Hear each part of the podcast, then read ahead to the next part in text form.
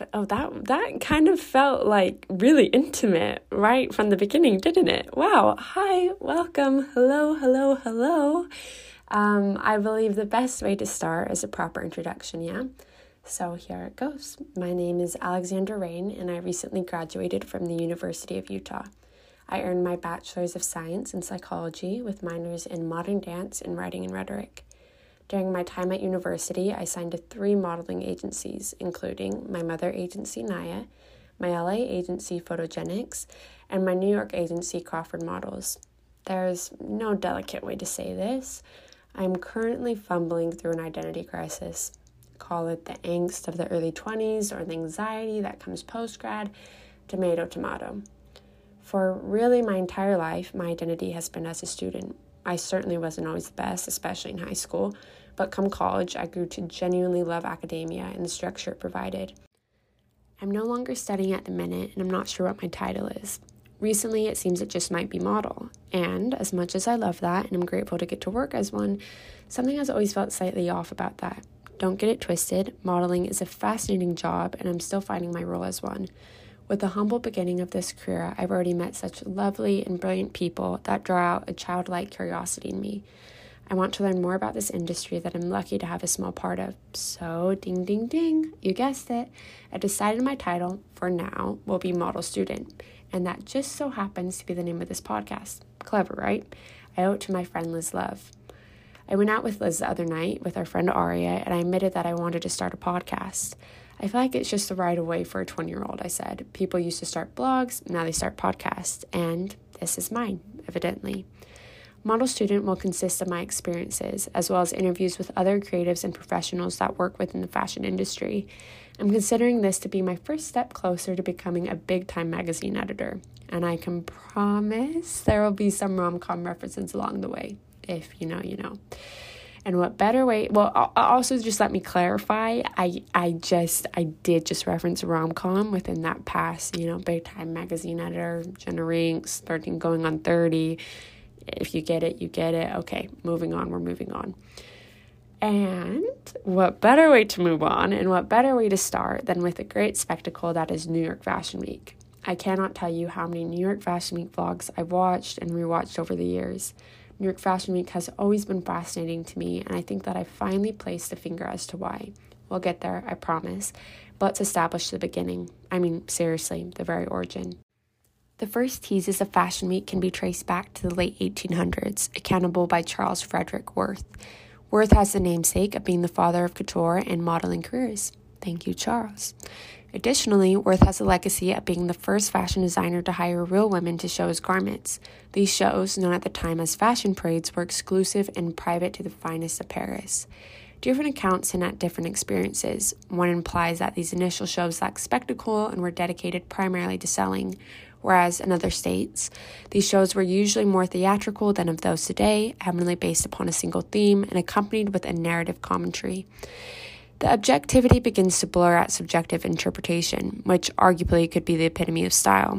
Regardless, I can't offer my opinion on the events because I wasn't invited, nor was I alive. The proper origin of New York Fashion Week starts with Dear Eleanor Lambert. She's a hell of a woman. Lambert was born in Indiana, studied sculpture, and moved to New York when she was 22 years old in 1925. Working as an art publicist, she contributed to the startup of the New York Dress Institute. Two years after that, in 1943, she sparked another innovation, Press Week. That same year, again, 1943, the scheduled shows in Europe were canceled due to Nazi occupation. Despite the occurrence of a Second World War, the commodity and celebrity essence of fashion went on. However, this time, and for the first time, the attention shifted to American designers, and thus, New York Press Week, which we now know as New York Fashion Week, began. I've highly anticipated New York Fashion Week long before I knew about the history thereof. I mean, seriously, I've anticipated it forever. In fifth grade, I theorized with my best friend Elle about how we end up there. I just know I'm going to be there, I'd say with the unbreakable certainty and confidence that children carry. I wasn't entirely sure what my role was going to be, but admittedly, I would practice my spies during the commercial breaks of America's Next Top Model. I repeated, I just know I'm going to be there over the years The affirmation felt tangible, although I couldn't ever quite explain why. When the explanation, or rather reality, came that I was going to actually have a shot of being an active participant in Fashion Week, the affirmation, I just know I'm going to be there, suddenly felt less concrete, which is odd, right? Because I was finally going, confirmed with my agent and all. I had bought flight tickets, subleased my apartment, taken work off. I even practiced walking hills, the whole bit. I just know I'm going to be there landed me actually being there. New York Fashion Week begins with castings, yet prior to that, there's prepping for castings, getting the proper outfit, which in my case required looking less Americana, and adopting an edgy, cool girl persona.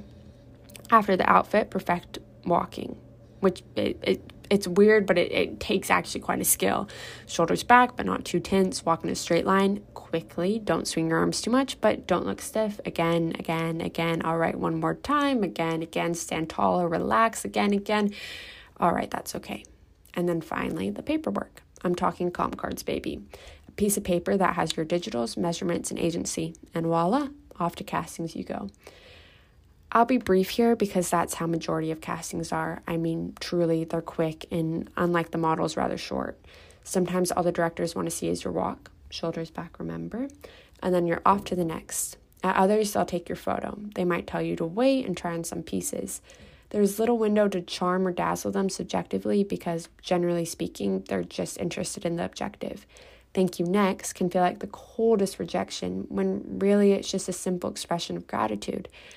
This is where the fifth grade fantasy fades into an echo chamber of comparison. The unbreakable certainty and confidence is gone and replaced with disillusion. Allow me to explain.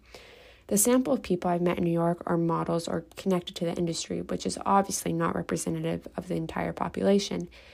But it's easy to forget that in the midst of castings. The perception shifts to everyone is a model, which inevitably made me feel a little less special, which is possibly lame to admit, but it's true.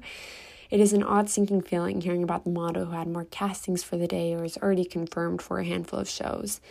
The anticipated excitement melts into dreaded anxiety and hypervigilance to the smallest details. Did I walk fast enough? Why did the casting director raise their eyebrow that way and what does it mean? And that, ladies and gentlemen, is what I mean by disillusion. Allow me to burst my own bubble to even be considered in the room, so to speak, is extremely cool. I mean, seriously, it's easy to forget about the luck and magic of it all, though. So we can leave the echo chamber of comparison now and close the chapter on castings. I found out on Wednesday that I was confirmed for a presentation. I was on my way to another casting, waiting for the train, and I was as giddy as a schoolgirl whose crush texted her back. Truly, I was squealing. I grinned ear to ear, got off at my stop, and in the middle of texting my friends the news, saw a man's uh, well, for the sake of decency, privates hanging out and about on the street. New York City, baby. If Eleanor was alive today, I wonder what she'd make of the grand event. Eleanor's legacy continues to touch lives and expands to include more artists. I am such a small part of it all. It really does take a village. There's the agents, casting directors, designers, models, stylists, hair and makeup artists, photographers, and that's only scratching the surface. I was a part of Snow Xue Gao's Spring Slash Summer 2022 collection presentation, which is different from the typical walk down the runway show. The beginnings are both the same, starting with an early call time and getting hair and makeup done, which just might be my favorite part. Afterwards, I changed into the outfit selected for me, which was different from the fit I tried on at the casting. It was cool, for lack of a better word, seeing my comp card attached to the hanger, a reminder that I was selected. It's surreal accounting for it now. Surreal, that's the word that came to mind then and resurfaces now. As the cameras flashed, I tried to take my own mental snapshot of the moment. I was starstruck being there, unable to hide my cool as well as everyone else. We shot the lookbook first. At the time, I didn't realize the photographer was shooting for Vogue Runway. He was kind and directed well. After each look had been captured, we were placed into where we'd stand for the presentation. A piano was at the center, with an animated screen behind. What was really neat was the animation was a time lapse of the designs being drawn. It was lovely. The models curved into a half circle around the piano, half on one side, half on the other. The guests arrived and initially stayed their distance. Then the bubble popped. The next hour passed with such strange intimacy. The possibility of being perceived was inevitable. However, the perception wasn't focused on the individual model, but rather the garment they wore and how it was connected to the collection as a whole. The guests, a mixture of whom I can assume were journalists, photographers, influencers, and beyond, drew close to document and observe. However, no verbal conversation occurred, thus, the strange intimacy. I mean, no verbal conversation between the models and the guests. Standing there, watching the guests take a photo, I would shift poses, slight movements to better highlight what I was wearing. Occasionally, there'd be eye contact and barely a nod from the guests to signal I got it, invisible way of saying they saw me and slash or got the content they needed. Bizarrely enough, I felt more vulnerable when people weren't taking pictures. Instead, they'd approach and look, as one does at a museum. The length of observation varied between the guests. What did they think? I can only imagine how this curiosity was heightened for Snow. Allow me to properly introduce Snow and her brand. Snow Xue Gao is a luxury women's wear brand based and made in New York. Snow launched her brand in 2017 after earning her master's degree in fashion design and society from Parsons, the New School of Design, New York. Her resume is quite impressive, as it reads on her website. Soon after her graduation, with the commercial development of the same collection, she started selling globally and got invited to the show on schedule at New York Fashion Week. Snow was nominated for the LVMH Prize and Forbes Asia 30 Under 30 list in 2018. Beyond that, she has won numerous awards and presented many collections, and I had the honor to be graced with her talent.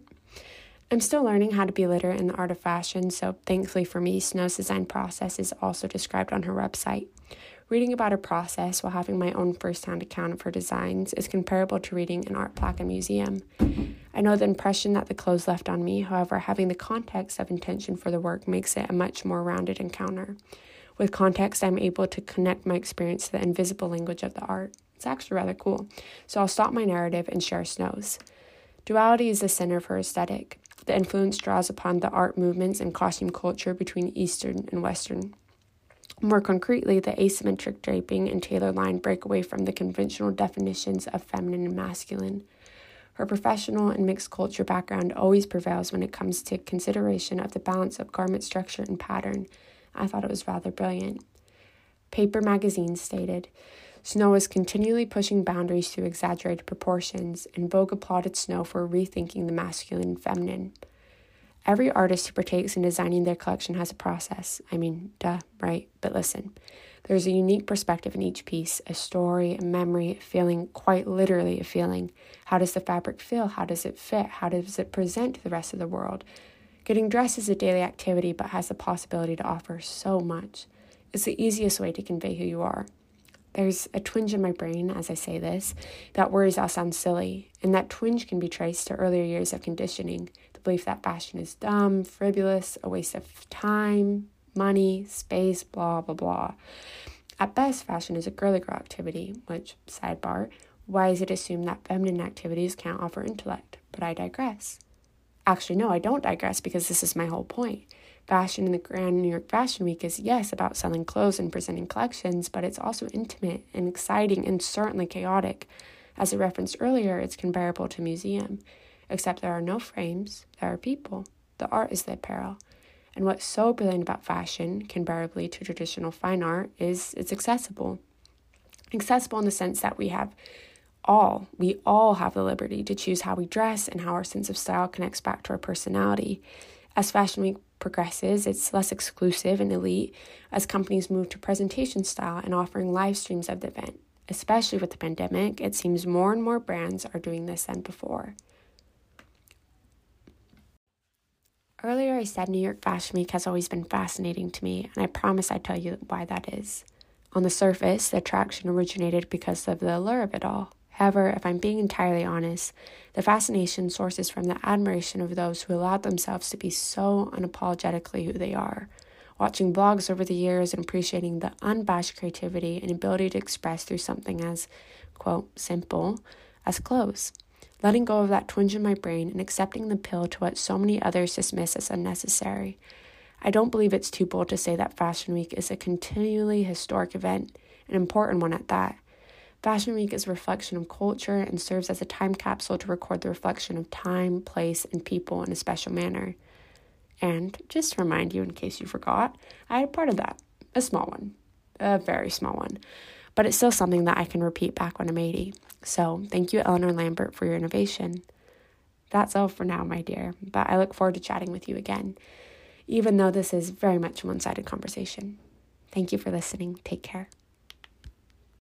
Música